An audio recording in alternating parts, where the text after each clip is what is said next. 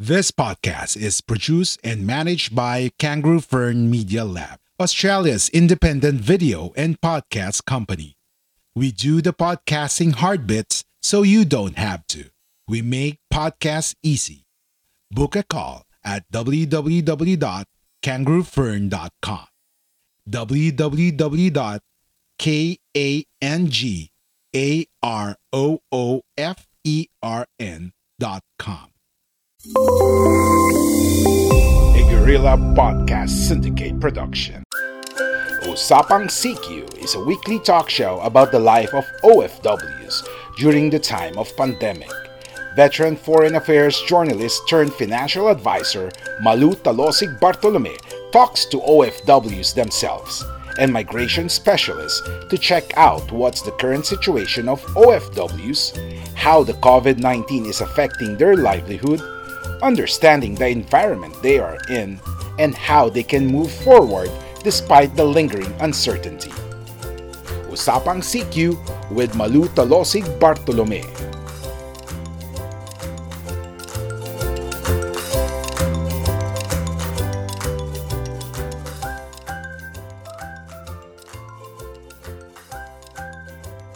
Ayan, magandang magandang gabi po sa inyong lahat.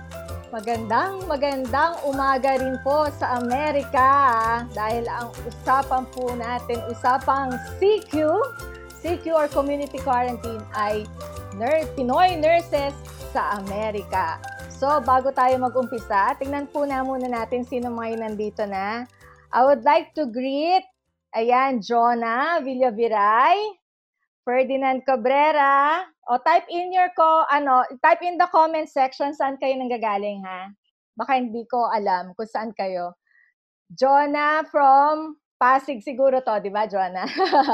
Ferdinand Cabrera from Cotabato, Shell Mejia from Quezon City, Marshall, syempre nandiyan si Marshall.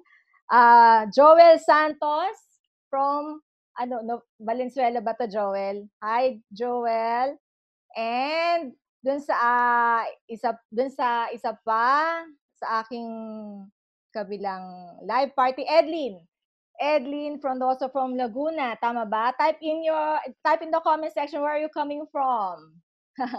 Reika, Reika from Pasig. Thank you, thank you for coming. Sino pa ba yun nandyan?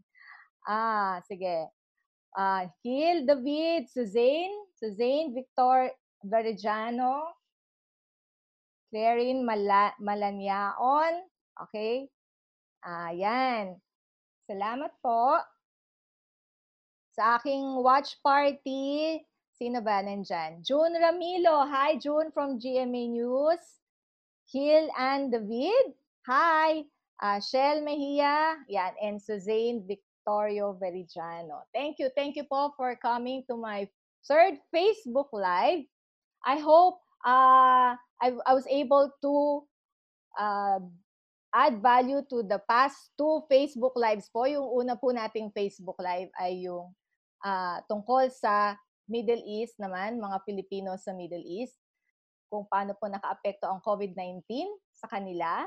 And then another one, uh, last Saturday, I had uh, another session about Pino- Filipino workers in, ano naman, in uh, in Japan. So right now, ito ang pinaka uh, nakakalokang araw kasi ano siya, it's about our Pinoy nurses, our frontliners. Kasi kung, kung, gera po ito, sila po yung mga sundalo natin.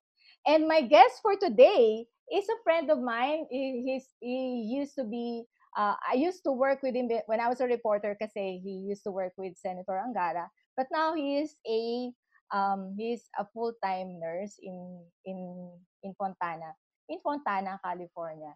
Um, can I bring in Marshall Reyes?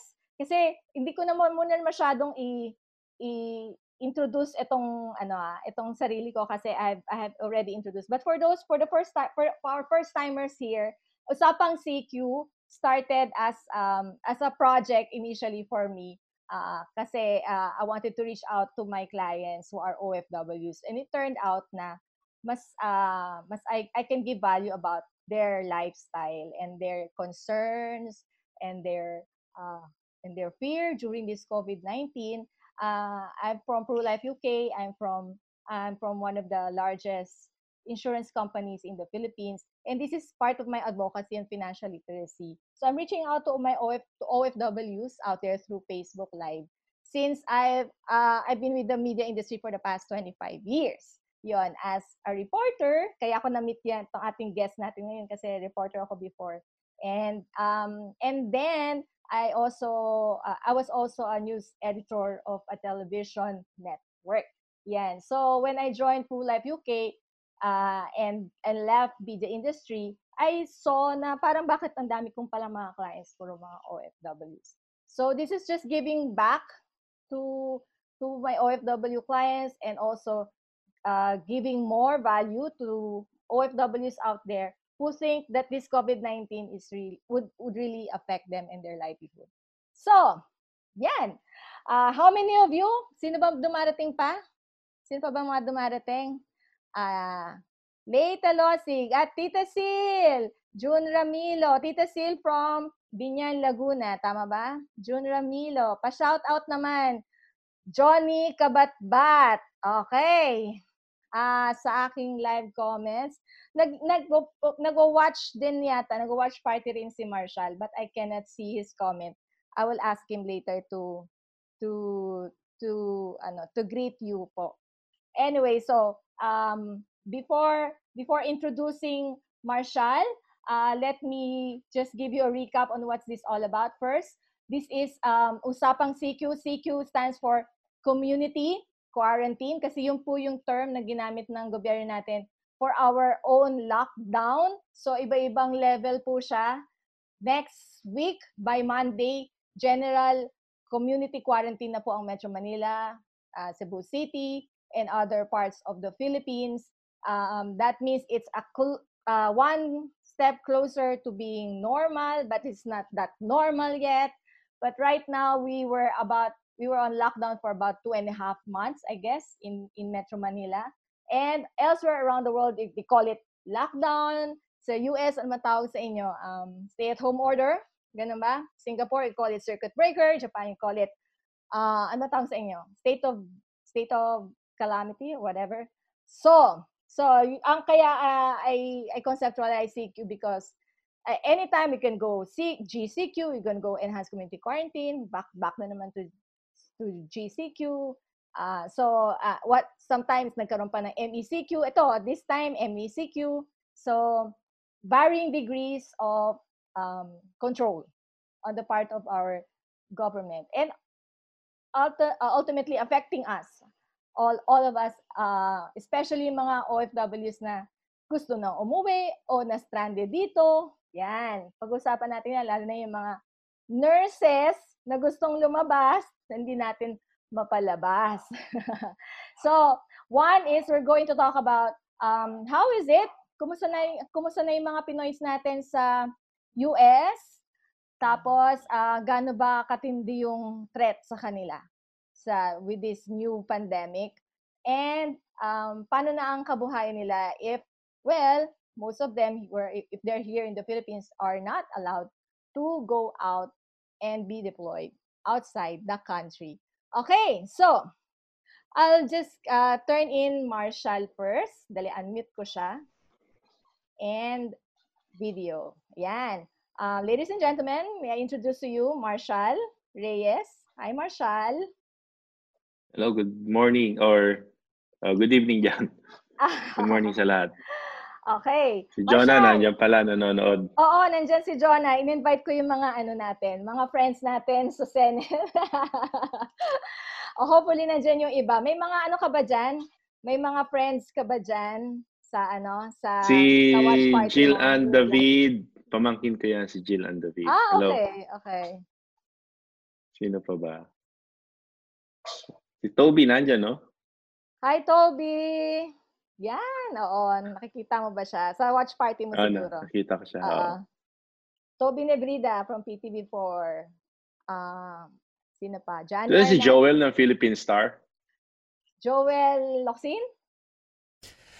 Like what you hear so far? Make sure you never miss a show by clicking the subscribe button now. This podcast is made possible by listeners like you. Thank you for your support. Now, back to the show. Oh, yeah. Okay, Joel Wala, Lacson wala. from Senator from Senator Lacson's office. And formerly Philippines, yeah, Philippine Star. Yan. Yeah.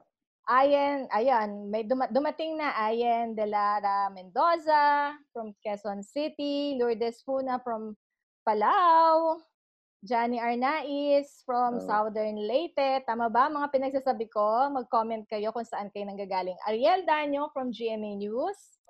Darius Bajo from Baguio. Ayan, sino pa? Rainier Ronda from Philippine Star. Okay, Jopeng De Vera, doc, she, he's, she's a doctor, ano, Marshall. Dr. Oh. Jopeng De Vera. And Rohani Perez. Who else? Oh, paramdam kayo.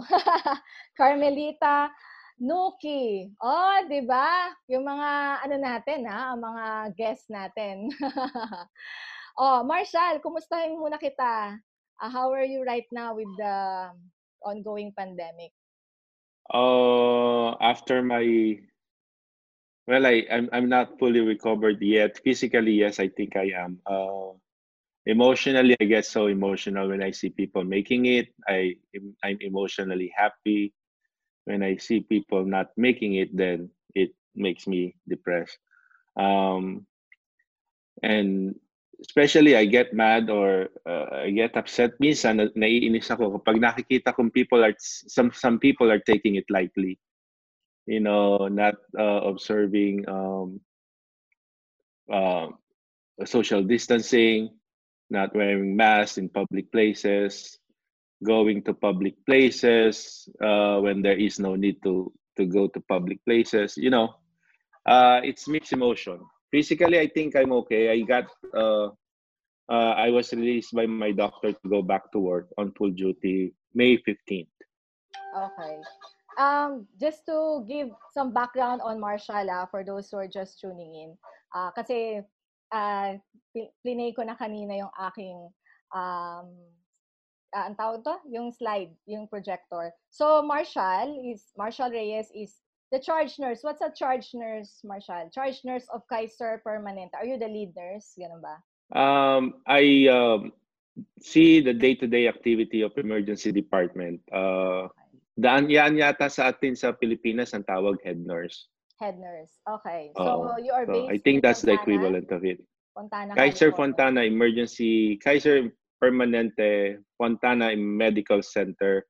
Um, this is uh, Kaiser Permanente. Just to give you guys a background, is the one of the biggest healthcare institutions here, or healthcare institution here in in the U.S.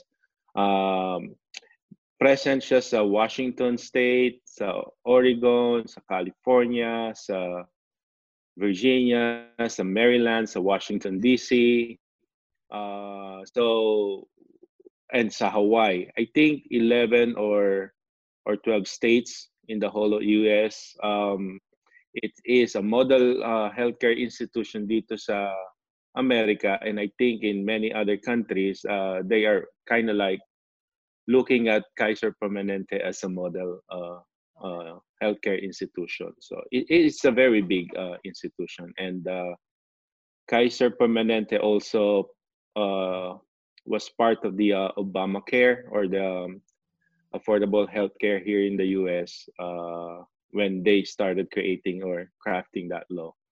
Okay. But you started with Kaiser and then moved to other two institutions before going back to Kaiser, right?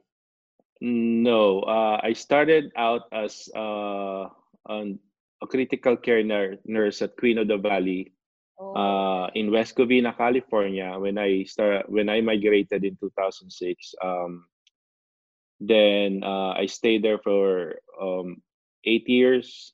Then um, Kaiser hired me as a uh, staff nurse for the meantime, or staff nurse. Then got promoted to become the charge nurse. Wow. So bakit nga nag nag-shift ka ng career kay ano sa Marshall? Oh, that's Nagulat, a long din ng marami, di ba? So for those who Uh, that's a long story. I believe uh, Toby was one of the few people na sinabihan ko noon na mag uh, magre-resign ako kasi uh, Senator Edgardo, Edgardo Angara. Uh, back in 2003, uh, I was just browsing Philippine Star as my day-to-day activity, normal na activity ko every morning. At saka, ewan ko kung Philippine Star yun o Manila Bulletin. So I was browsing the newspaper. But even before that, I was thinking of quitting politics and uh, migrating to the US. Pero I was like, what would I do in the US kung wala naman? Ang tinapos ko lang at that time was um, philosophy and letters. I did not pursue uh, law kasi nga nagtatrabaho ko and I enjoyed working with with you guys uh, sa Philippine Senate. So then I was browsing this newspaper. Nakita ko yung announcement ng San Beda College now that they are offering uh, nursing uh, sa mga second courser. Sabi ko, maybe this is it. Uh, at first, nursing was a need for me to get out of, you know, politics in the Philippines and move to America. And uh, Bakit mababa ba Yeah. sweldo mo? hindi, not that time, ang sweldo ko sa Philippine Senate, hindi siya mababa pero hindi naman siya mataas. So, but you know, enough for you to to live a decent life. Uh, na na na na pagod lang siguro ako makita sa politics yung kung ano yung laro ng politiko, yung kung ano yung not not referring specifically to Senator Angara. Because Yes, Senator right. Angara, you know, created so many laws that uh, uplift the lives of many people, senior Right, right. citizen, Yeah. including the salary of the nurses, the Oo, Philippine tama, Nursing Act. tama. He Oo. also authored that. So, um, but you know, ma- marami, marami, marami akong nakikita from a party to hulo kung gaano karami ang politika sa atin. So, sabi ko, uh, and then also in politics, you do something, somebody grabs the credit. Right. In nursing, you do something, your patient remembers it. Your patient will tell you that it was you and the doctor and the members of the health team who made them feel better. So, so that's the big difference. So, that's probably the reason why I move out of politics. I, I just got tired of you know looking what's happening in Philippine politics. Oo. So, nung ano, Marshall, nung dumating ba yung COVID dyan sa US, um, medyo ano ba, ah, ready ba kayo?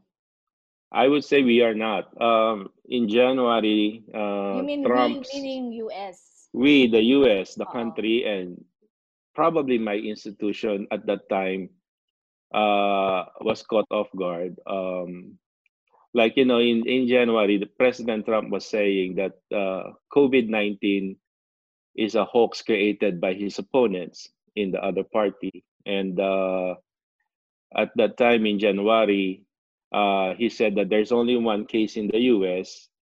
and uh, for all we know, it's going to be gone. It's going to be wiped out. That's what he said. And then February, and Okay. then March, Typical Trump. Oh.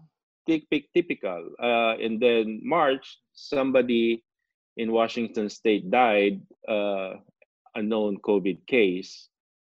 Then it all started. Um, it all started yung pagtaas ng number ng COVID cases dito.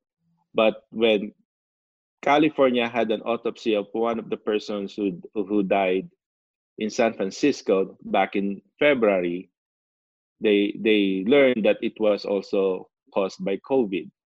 So in short, February pa lang, meron na ritong paikot-ikot. And you know how many direct flights we have from from China. Not to single out China, but you know, that's the that's the uh, epicenter the during that time, right? Oo, yeah. So uh, nobody can believe that I, I can't believe being a part of uh, U.S. healthcare institution uh, and healthcare industry. I cannot believe that in January isa lang ang meron kami. So I don't know. Um, I'm not the. That's why I always pray for our leaders' uh, enlightenment when when reg- with regard to you know running the country in fighting in fighting this pandemic. Not just for my country here, the U.S., my adopted country, also of course in the Philippines. So, kailan ka lang nagkaroon ng COVID, if you may want to share with us? So I got the first symptoms, which was uh, one of the first symptoms na nakuha ko was uh, feeling tired. Uh, my last, uh, I worked March 19, I remember. I was like, my friends were, were asking me, or my coworkers were asking me, are you all right? You don't look good. But, you know, knowing me, siguro sabi ko, baka pagod lang ako. So then uh, the next day, Friday, I called off.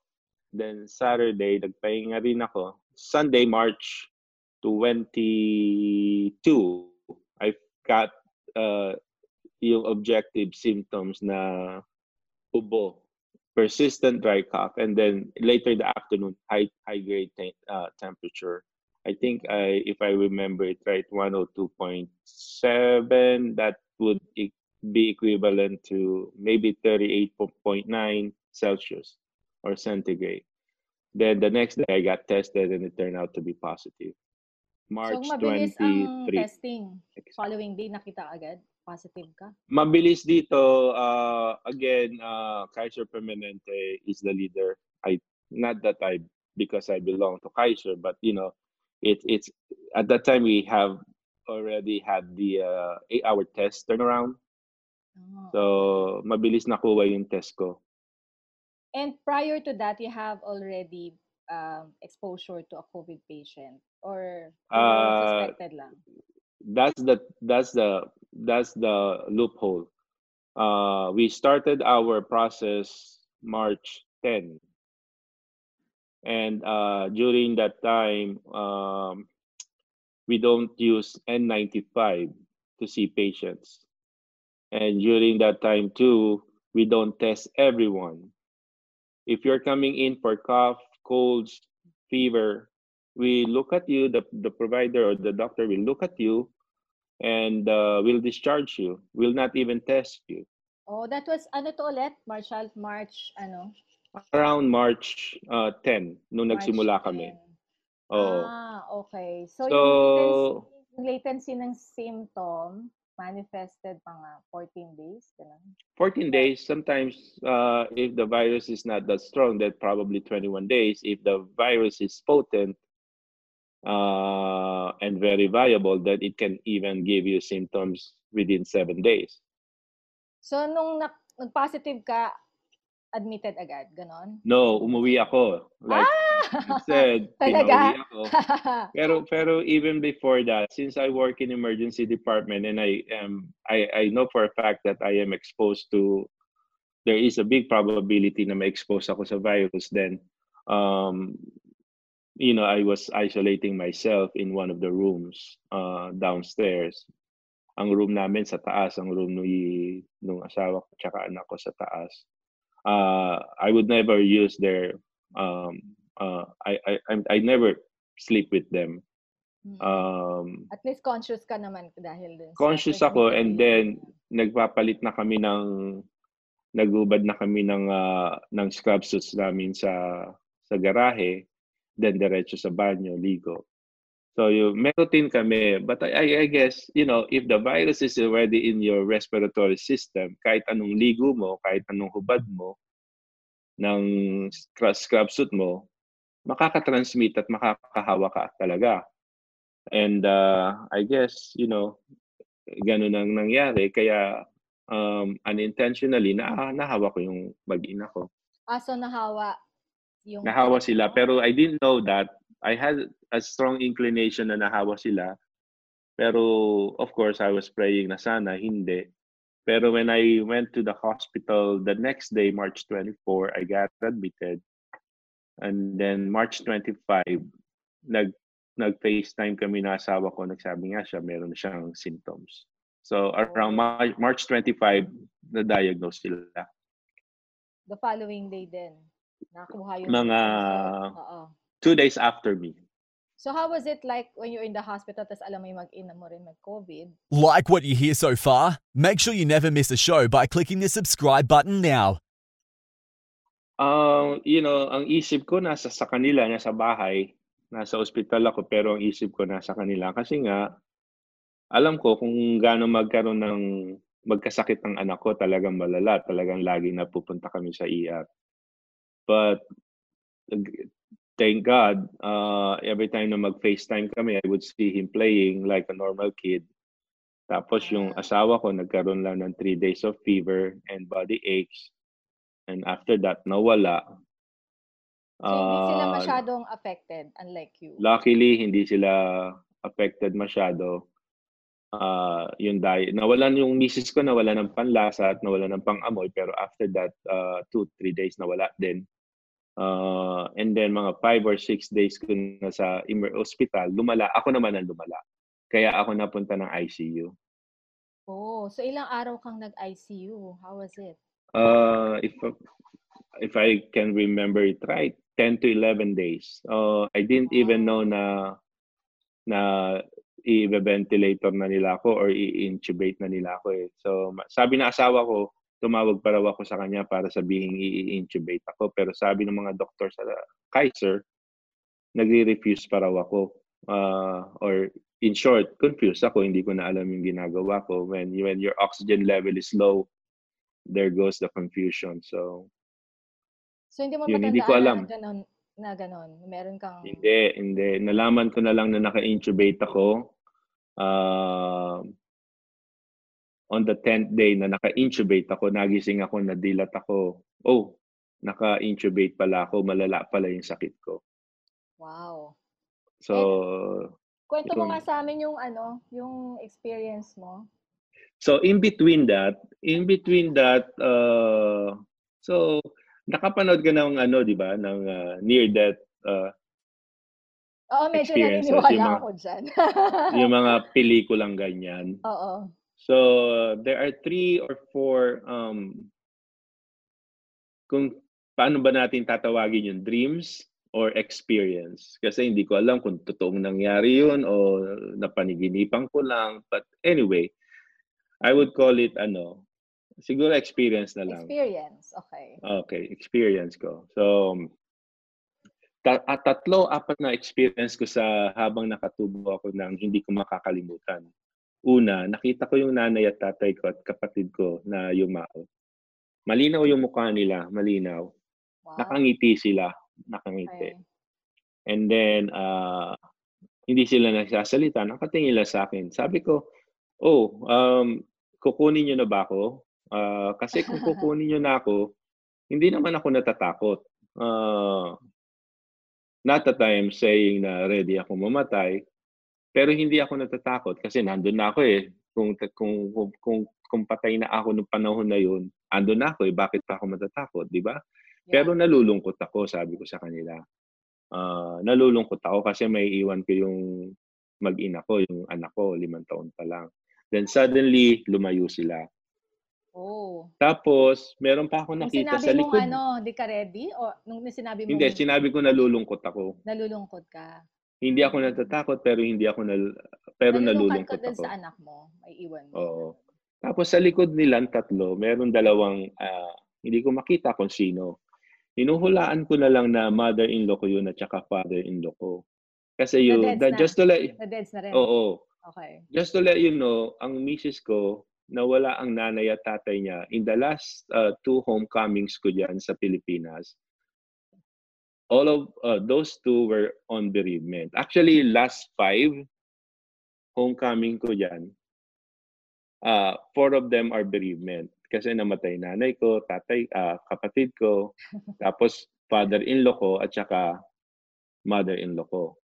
So halos So, sunod-sunod yun every year. Oo. Pero yung sa misis ko, yung mother and yung mother-in-law ko tsaka father-in-law ko, namatay sila six months apart. Oo. So, mo and- sila. Yung, Oo. Sige, sa Anino tingin nila. ko sila yung dalawang anino. oo. Yung iniisip ko, minsan di ba ganun yung mga napapanaginipan mo, hindi mo alam kung sino, pero hinuhulaan mo na kung oo, sino. na sila yun. Oo. Oo, so hindi sila nagpakita sa akin. Naiisip ko, sila yun. Kasi, anong bakit? Siguro sabi nila, hindi ka namin gusto rito sa pinalalagyan namin kasi Iwan mo pa yung asawa mo. iiwan mo yung ah, anak namin. So, bumalik ka na roon. Siguro yun ang gusto ko, yun ang meaning nung, nung dream ko para sa akin. So, ano feeling So, mo? and- na, natatakot ka? Na Hindi nga ako takot, pero nalulungkot ako. nalungkot ka? Nalulungkot ako. Ah, Hindi ka nagpanic? Pero doon- oo. oo, um, siguro parang the fact na nakita ko sila or I, I don't know if I can even say the fact because you know it's very the subconscious ko yun na nangyayari. Nakita ko sila so siguro nung mga panahon na yun wala na ako sa mundo. Parang yun ang iniisip ko. And then after that kasi nung medyo conscious pa ako sa mga nangyayari nalulungkot ako.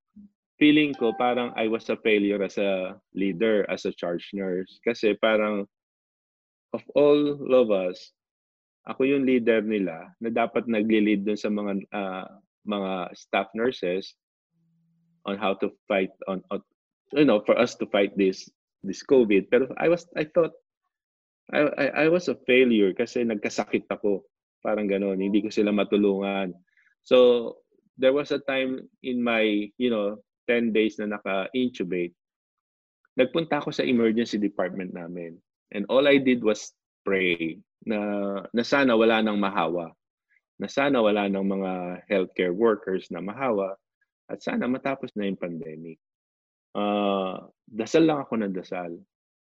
And then after that, ang susunod na naalala ko na na nangyari, uh, flashback na ng buhay ko. Mm-mm. From Siguro kinder ako noon o grade 1. Oo, parang ang pelikula eh. And then, ang weird pa sa nangyari, hanggang sa naging buhay ko dun sa ano, politika at saka nung lumipat ako rito sa Amerika. Ang susunod ko pang nangyari na napaka-weird uh, na, na, na, na experience is yung doon sa room ko, apat yung apat kaming pasyente sa kanan, kaliwa ko merong lalaki, sa kanan ko may babaeng pareho silang mga teenager. Tapos sa uh, farther right ko merong uh, middle age na babae or young adult. O middle age I would say magpamilya sila. Magpamilya sila. Pero alam mo dito sa Amerika private rooms. So, ang iniisip ko, aba, napakalala na pala ng ano, ng COVID. Kasi apat na sa isang kwarto ang pasyente. So, nagtataka talaga ako. Pero alam mo ang ginagawa ng tatlong yun sa akin? Hindi ko alam yung mukha nila, hindi ko rin nakikita yung mukha nila. Inisip ko lang na ganun yung edad nila at yun sila, lalaki at babae sila. Alam mo, yung nasa kaliwa ko, kapag humihinto ako huminga, tatapikin niya ako rito, Sir, you got this, sir. Uh, wow, may Start ganon. breathing. Breathe, breathe again. Open your eyes. Guardian Open your angel. eyes. Breathe again. And then yung sa kaliwa ko, medyo malapi, malayo-layo kasi siya sa akin. So ang ginagawa niya, tinatadyakan niya yung ko or sinisipa niya ako para magising ako, para huminga ako. So, ngayon, nung nagising ako nung nagising ako nung ika-10th day, hindi ako makapagsalita dahil nakatubo nga ako, di ba? So nag-signal ako rin sa nurse na I need to write something and ask a question. Kasi ang una kong hinanap, nasan yung tatlo? Bakit wala na sila?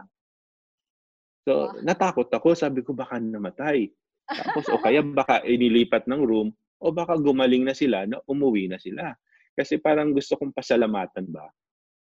Kasi sila yung nagsasabi sa akin, Sir, huminga ka. Sir, ganito, gantan. Sir, dumilat ka. Sir, labanan mo yan. Kaya mo yan. Parang ganun ba yung ginagawa? Constantly yun, constantly. Uh, nagte-take turns sila. Eh, ang ginawa ko, hindi rin ako makasulat maayos kasi ganun pala yung kapag ka pala na-intubate ka, pati yung pagsulat mo, yung fine motors mo, nawawala. Hirap na hirap ako magsulat. It took me a while. So, tinanong ko lang, nasan yung tatlong, ano, nasan yung tatlong kasama ko? Gusto kong pasalamatan. Uh-oh. Tapos sabi ng nurse sa akin, kasi kilala niya ako, Marshall, you know we don't uh uh you know this is a private room right and we don't have any shared room here in this hospital. You know that you work here. And then she was smiling. Kasi kilala nga niya ako. Uh, ICU nurse siya. Know magkakakilala kami sa trabaho. And then tapos sabi ko umiyak ako bigla. So inisip ko na sino sila? Kasi hindi naman ako makapagsalita di ba? Na, na naiyak ako. Sabi ko sino kaya yung tatlo na yun? Tapos nung the next day, in-intubate nila ako, hindi talaga ako mapakali. Uh, in-extubate nila ako, hindi ako mapakali. Nagsalita, nakapagsalita na ako, yun pa rin ang tinanong ko. Sigurado pa kayo, wala akong kasama rito. Kasi in my head, in my brain, meron eh. Talagang meron. It's, it's, hindi ko makakalimutan yung mga experiences na yon. Um, The near-death Tapos siguro- experience talaga, Marshall. Oo, kasi Ito, siguro no? pinabalik niya ako rito. Pinabalik niya ako eh, dahil siguro may magagawa pa ako. Oo, magigess ka raw dito. yung- I-share mo raw yan. Eh siguro, at saka, there, you know, I have to admit na I parted ways with my faith na siguro that's a calling na a reminder na hindi ka matigas, Marshall. Oo. So siguro yun na rin yung kaya yun yung reason ko kung bakit every time a friend of mine would ask me to share my experience like you, Ian ng Channel 7, Mm. um, I I would share it because I think it it you know people should realize that you know there's someone above us True. So I, I, I just don't credit uh, science and medicine uh, para sa recovery ko. I, I, I still beyond science and not not to discredit science and medicine. Beyond science and medicine, merong divine intervention. Mm-mm. And So, I silver lining mo ngayon, Marshall? yun I would say, I would say. Oo. So, anong mapapayo mo sa mga makikinig? By the way, may mga nakikinig na mga nurses sa atin ah Mhm. if you if you have ano, if you have time to to read them over later. So, ano mapapayo mo sa kanila? Ah, what Um, pro- protection measures? oh, Gina is here. Hi Man. Gina. Oo. Sandra Aguinaldo is here. Oh. Hi I mean, Madu and the- Marshall. Glenda Olid is here. Oh, from Glenda is here. Glenda. Yeah, oo. Sandra Aguinaldo is here. Yeah, oo. Hey Sandra, kasama ko yan nung FPJ FPJ days, oo nga. campaign. Oh. And you know, Sandra Aguinaldo is memorable. Hi Sandra, kasi siya yung una nagpaputok ng balita. Malaking balita yung pinaputok niya uh, about the campaign anyway. Um, yeah, ano mapapayo ko sa mga healthcare workers? I mean, um, there's nothing that we can do if we will not protect ourselves. Mapuputol yung mission natin to help sick the the sick and the needy kung hindi natin po protectionan yung sarili natin. Um, uh, healthy nurses means uh, healthy uh, healthy patients. Uh, wag wag tayo mag-shortcut. Kung kailangan natin mag-PPE, gawin natin yung dapat natin gawin. It may take time, but it'll it'll provide us protection. Uh, and and if there i- there there's lack of PPEs, we need to verbalize, sabihin natin sa superiors natin na kulang tayo ng ganito, kulang tayo ng ganito. Kasi the moment na nag-stop tayo na humingi kung ano yung kailangan natin, then that's the same time na na, ma, na, na, na mapapabayaan natin yung sarili natin. I mean, we are not, uh, you know, we are not invincible. Um, we may be considered heroes at this time, but you know, we need to still protect ourselves. Uh, that's the only way we can take care of our patients well. Um, at the same time, using PPEs will also prevent them and other uh, other patients to, to to get the disease. Uh, sa public naman, let's not take this virus lightly. Healthy people can can get it, and for all we know, the virus will, hit them hard, and for all we know, they will go. Uh, matubuhan sila, ma-ventilate sila. Mahirap, mahirap. Uh, I now I realize too that you know being a patient, being on the other side of the fence, now I realize na mahirap din pala talaga uh, para sa pamilya mo at para sa sarili mo na magkasakit. Uh, you know, we think that, you know, gone were the days that we can, when we were younger, gone were the days na talagang minsan yung tulog natin, 4 hours pero the next day trabaho sa pa tayo in the yan. afternoon remember? Uso yan mga pa tayo. Oo. yeah uh, please wag natin sa mga nurses please wag natin pabayaan yung sarili natin. Vitamins uh, please matulog tayo ng tama I mean it this this this virus is anxiety causing causing us not to sleep well. And it's still happening at this time sa akin sa sarili ko sa mga katrabaho ko. Every time na nagte-text nung may sakit ako every time na magte-text sila sa akin oh I'm going to work. I'm I'm I'm scared. I'm I'm anxious. I don't know what's gonna happen today so on and so forth. And I'm sure the same thing the same thing dyan sa Pilipinas kasi you know uh, pare-pareho tayong tao lang eh 'di ba? Lahat tayo takot. Pati doktor lahat ng members ng health team not nurses. Doctors, respiratory therapists, uh, yung dumu- kumukuha ng blood draw, gumagawa ng blood draw, lahat ng members, even the janitors and the EBS uh, services, janitors, they are considered part of the health team because they make our environment clean. They clean up this uh, biohazard waste na na na na na ginagawa ng ating mga nagagawa sa ating mga healthcare institutions. So uh, we need to protect ourselves. Okay. Thank you, Marshall. Salamat sa yung sharing. I know it's really hard. Um, can I just introduce to you our next special guest before you Yeah, go? yeah. Kasi ah, naka ano siya, igagawin ko muna siyang uh, i-unmute ko muna si Dr. Marilyn Lorenzo. Ah, hi, Ma'am Ma'am Marilyn Lorenzo. Good morning, Hello. doctor. Yan. Evening. Good evening sa Pilipinas. Good morning Dr. Marilyn, good- yeah, Dr. Marilyn Good evening, Lorenzo. doctor. Yeah. Uh, she's also a nurse. She's also a nurse po sa ah, ano, before before she before she became an a specialist in her own right as a ano, a health policy ano, health policy specialist tama ba ma'am? Oo. Yeah, and she she, she cares she chairs now the technical committee of the nursing education. So she's Wow. oh yeah, 'di ba? Wow. she is a retired professor of health policy and administration at the College of Public Health at the University of the Philippines, Manila.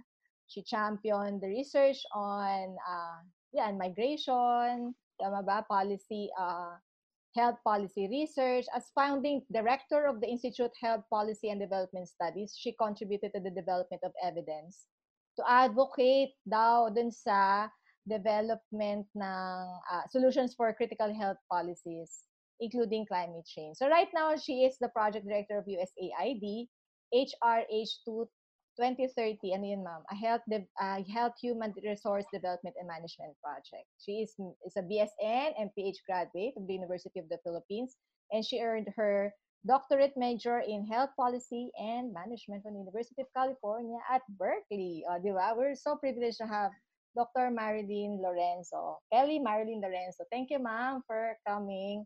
Ah, narinig niyo po si Marshall. Ano po ang thoughts niyo? Ano po ang isip niyo?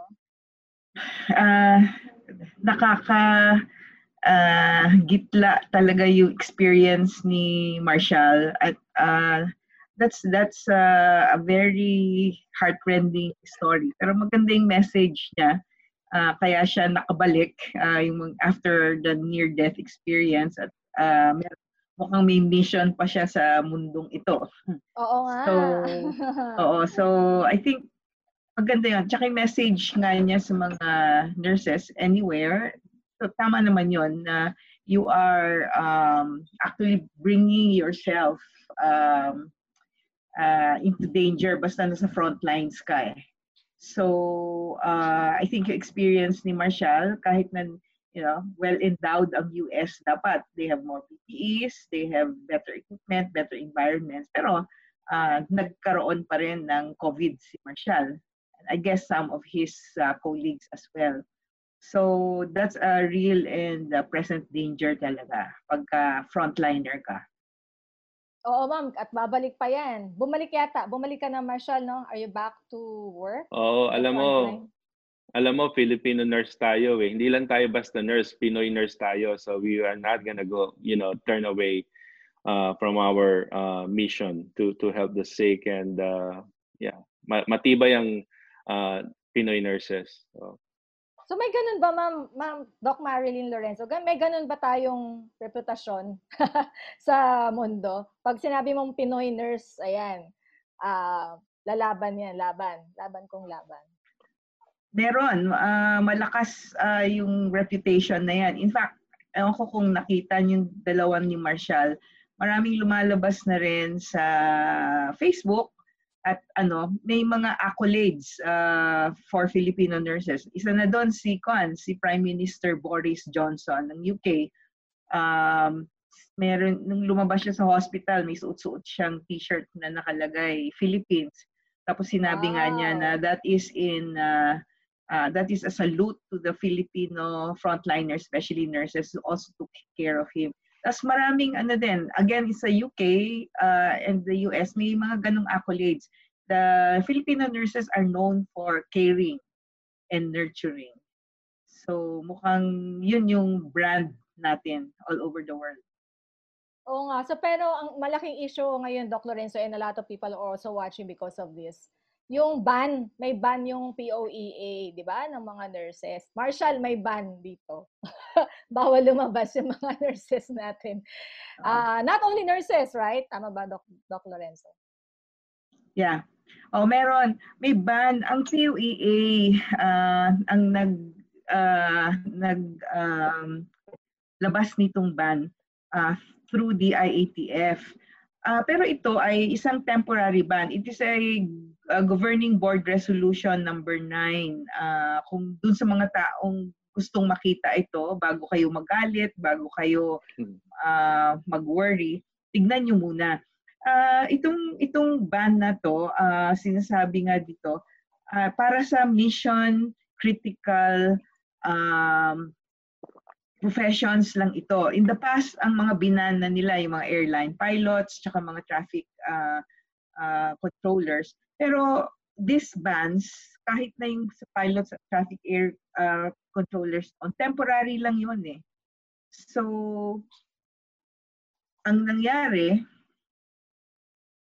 ang nangyari ay um, hindi na eh, sa ngayon itong POEA ban on deployment of nurses abroad uh, ito na ngayon, yung POEA Governing Board Resolution number 9 bans the deployment of healthcare workers overseas because they are mission critical during uh, the COVID season.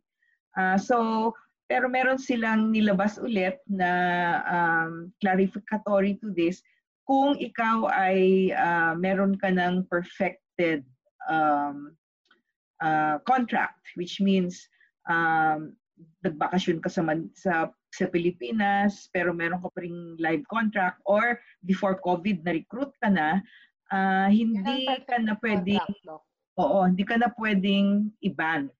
Okay. So ito lang yung mga bagong mag apply uh, at sinabi doon hanggang merong quarantine at COVID um, around the world, uh, mas kailangan mission critical sila dito sa Pilipinas. Kasi uh, ang nakikita ay, uh, syempre, the other countries will try and recruit um, health workers all over the world. Eh, san, ang, ang Philippines ang number one exporter, quote-unquote, ng nurses. So dito talaga sila kukuha. So right now, because of the COVID-19, tama po ba na mas marami ngayon ang demand for Filipino nurses? Yes. So with the ban, ano, paano, how is it? So with the ban, uh, temporarily hindi sila i-allow umalis uh, hanggang matapos itong um, COVID season. Ano yan eh, I think it's two-pronged. Nilagay rin naman nila dito sa kanilang um, sa kanilang document. Yung isa, ang re- isang reason yan ay to protect also our nurses kasi pag pag ni-recruit sila, uh, definitely sila yung magiging frontliners uh, like like yung pinag-usapan natin Malu the the other day uh, lagi naman yan kung sino yung bagong recruit siya yung mapupunta talaga sa frontline. Ah, ganun ba yun, Marshall? kung sino yung bagong recruit? Ganun yun. So, kung... Ganun yun. Parang initiation ba? Not necessarily because you're Filipino. Not because, uh, well, of course, um, they know that we are strong workers. Um, you know, given the background four years of uh, college education with the clinical skills that we have with you know filipinos are resilient too. Uh, I, I guess um, it, it's just that. It, it's just because uh, that is that is where you get your skills enhanced when, when, when they put you in the front line. Mm. so it, it, it's it's it's the process. It's it's the way to improve our skills. So doc marilyn ano yung nag-experience mo sa harvard noon when you were ano starting ah oo ganyan din eh nung bagong nurse ako uh, no uh, Oo, nagkaroon ako ng uh, ng one and a half years working as a nurse sa ano sa Harvard University uh, Medical Center at that time. Ano 'yun, parang student center. Uh, dahil bagong salta ako, the first ever HIV AIDS patient nila binigay sa akin. So at that time, hindi pa alam what what's HIV, what's the transmissibility. Parang today, we don't uh, That yet. was the first, oh, ano yun eh, um, early 80s. Mm-hmm. So, um, that, hindi pa nila alam yung pero HIV patient. oo, pero alam nila na ano yan, pag HIV AIDS patient is highly communicable. So, walang may gusto ng mga uh, mga puti na nurses. So, uh, it was very interesting. Tinanong, tinanong naman nila ako, would you like to handle um, this patient? He is uh, our first HIV AIDS patient. We will protect you. We will give you PPEs and all that. But um, we wanted to know if you will take this patient. I did. Kasi aside from the challenge, gusto ko ring uh, ma-experience yung care na yon at saka hindi naman siya critical at that point eh. Pero gusto ko makita kung paanong mag uh, paano ang care ng ganong klaseng patient. I, th- I think Filipinos are confident enough na ganun eh, na hindi mo hindi mo aatrasan hanggang maari kasi alam mo namang kaya mo. So what's But, the study so far sa US? Ano yung trend na, na so kailangan kailangan kailangan ng Filipino nurses and yet konti lang naman ang nade-deploy, 'di ba? Dahil kay Trump ayaw ayaw niya ng maraming immigration. So paano 'yan? Oo. Sa ngayon, ang working environment sa US ng nurses hindi masyadong maganda eh. Kasi nga dahil dito sa uh, ano sa present administration, uh, ayaw nila ng migrant workers. Ang tingin nila the migrant workers take their jobs. So medyo hindi maganda ngayon. Um, but uh, nonetheless, dahil kailangan dem- sila ngayon. Kailangan sila. Huwag sila maarte. okay. Maarte talaga si Trump. Wala kang magagawa ron. By the way, medyo nakakatakot ngayon sa States because of the ongoing unrest, right, Marshall? To take care. Yeah. social um, distancing yata ngayon dyan. Walang social distancing and, you know, the president is the one telling the public, may it be in, verbally telling the public or showing it by the way he practiced social distancing or not practice social distancing talagang uh, you can see the difference between him and his uh, opponent, uh, Joe Biden. Uh, during the Memorial Day, the president is not wearing the mask. The vice, the former vice president, who's now running for president, wears the mask. Look, You see the semblance, and now, of course, his follower will do the same. You know, like uh, when he wanted the to lift the uh, the stay at home um, order, uh, people started flocking to um, sa mga paliguan, sa, sa uh, beaches, uh, public places. And look, those states na nag naglift ng ban or stay at, uh, at home order, biglang tumaas ang COVID. And now we're the number one. It's like Olympics. USA is the number one. Seven, uh, 1.7 million. And 101 uh, thousand lives lost. Worse, far worse than the uh, the, uh, the the the Vietnam War. I mean, we are not. It, it's sad to say that you know the president is showing bad example, and people are following him. Uh, at least half of the U.S. is um, is following him, um, or hopefully, you know, we have we have our chance next next November. Uh, Oo nga. Hopefully. Kaya mga Pilipino, get your voice be heard, di ba? By the way, may mga questions dito, Ma'am Marilyn. May mga minessage na sa akin yung mga iba. Um, meron ditong nag-message na being able to work both in private and public hospitals, mas nabigyan ako ng reason to thrive working abroad. Mas maganda opportunities, may, may compensation. Dito sa Pilipinas, kawawa ang mga nurse. Yung kakarampot na pinapasahod sa amin, minsan delayed pa. Madaming binaba, kung ano-anong maraming binaba na, binabawas na kung ano-anong tax. Kaya para ipagbawal ang gobyerno ng mga ibang bansa kami, tinanggal nila ang karapatan, ano wala ako, tinanggal nila ang mga karapat, yun, mga ganon, Doc, Doc Marilyn Lorenzo. Tinanggal, uh, tinanggalan uh, nila kami ng oportunidad mabigyan ng mas maginhawang buhay. Yun.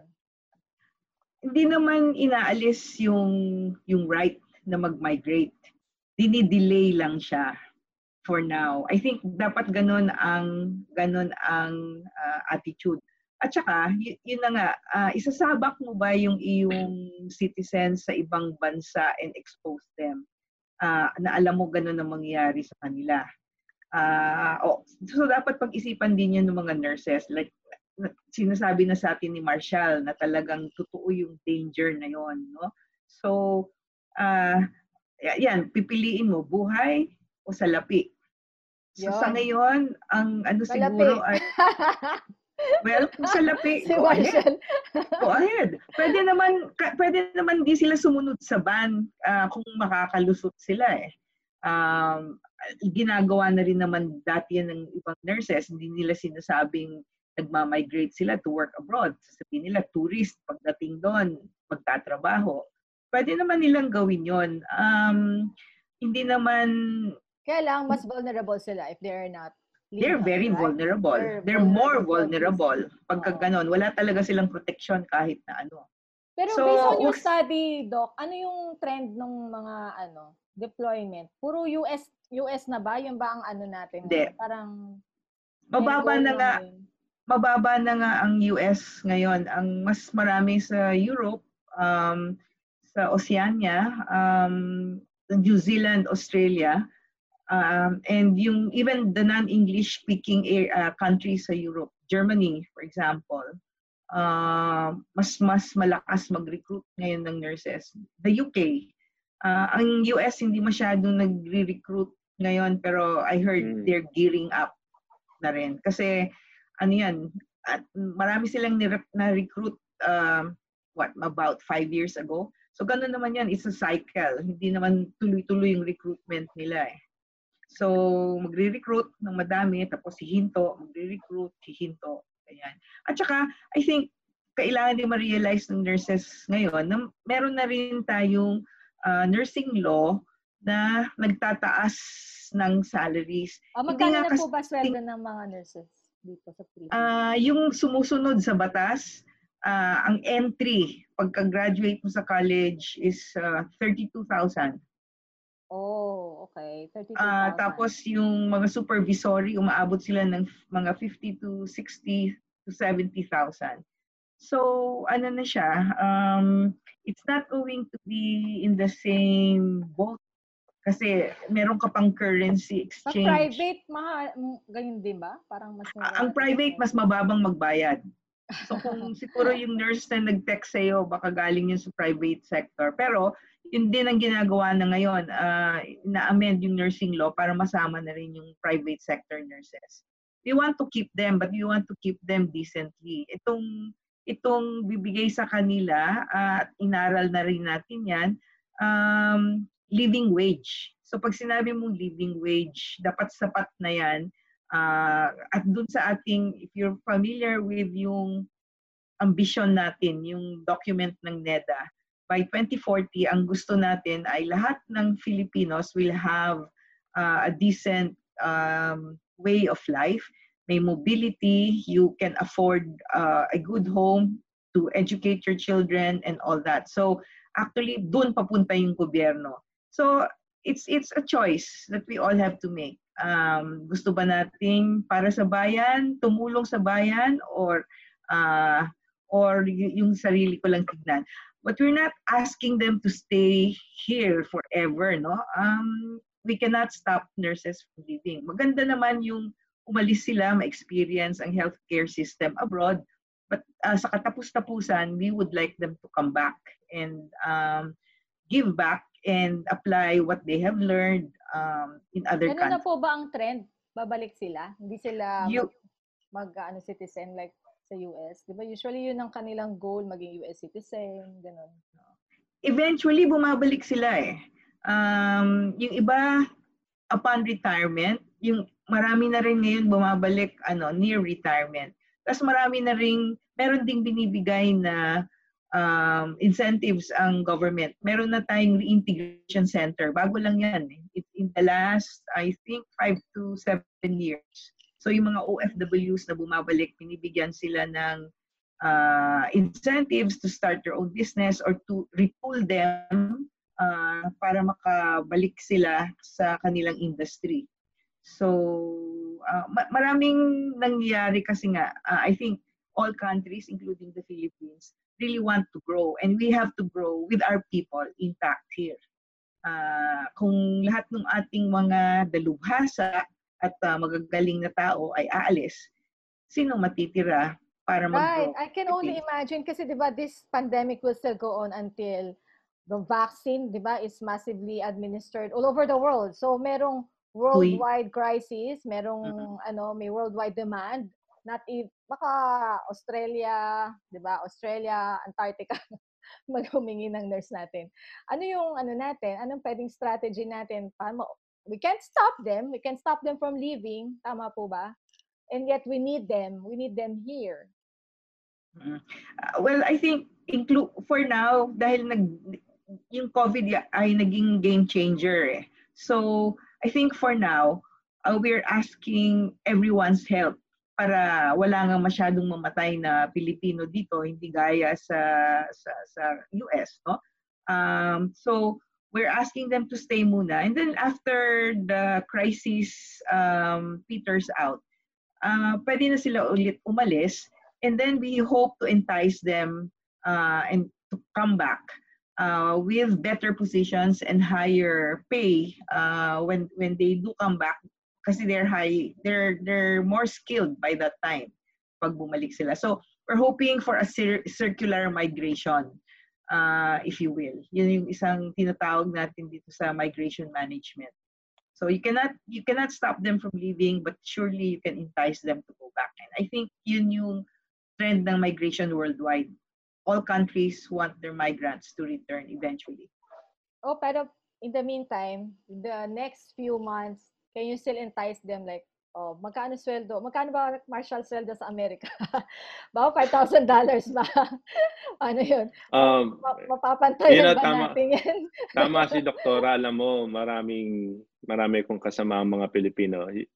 Um, na ang plano is to go back to the Philippines once close to retirement and uh, serve the Philippines again.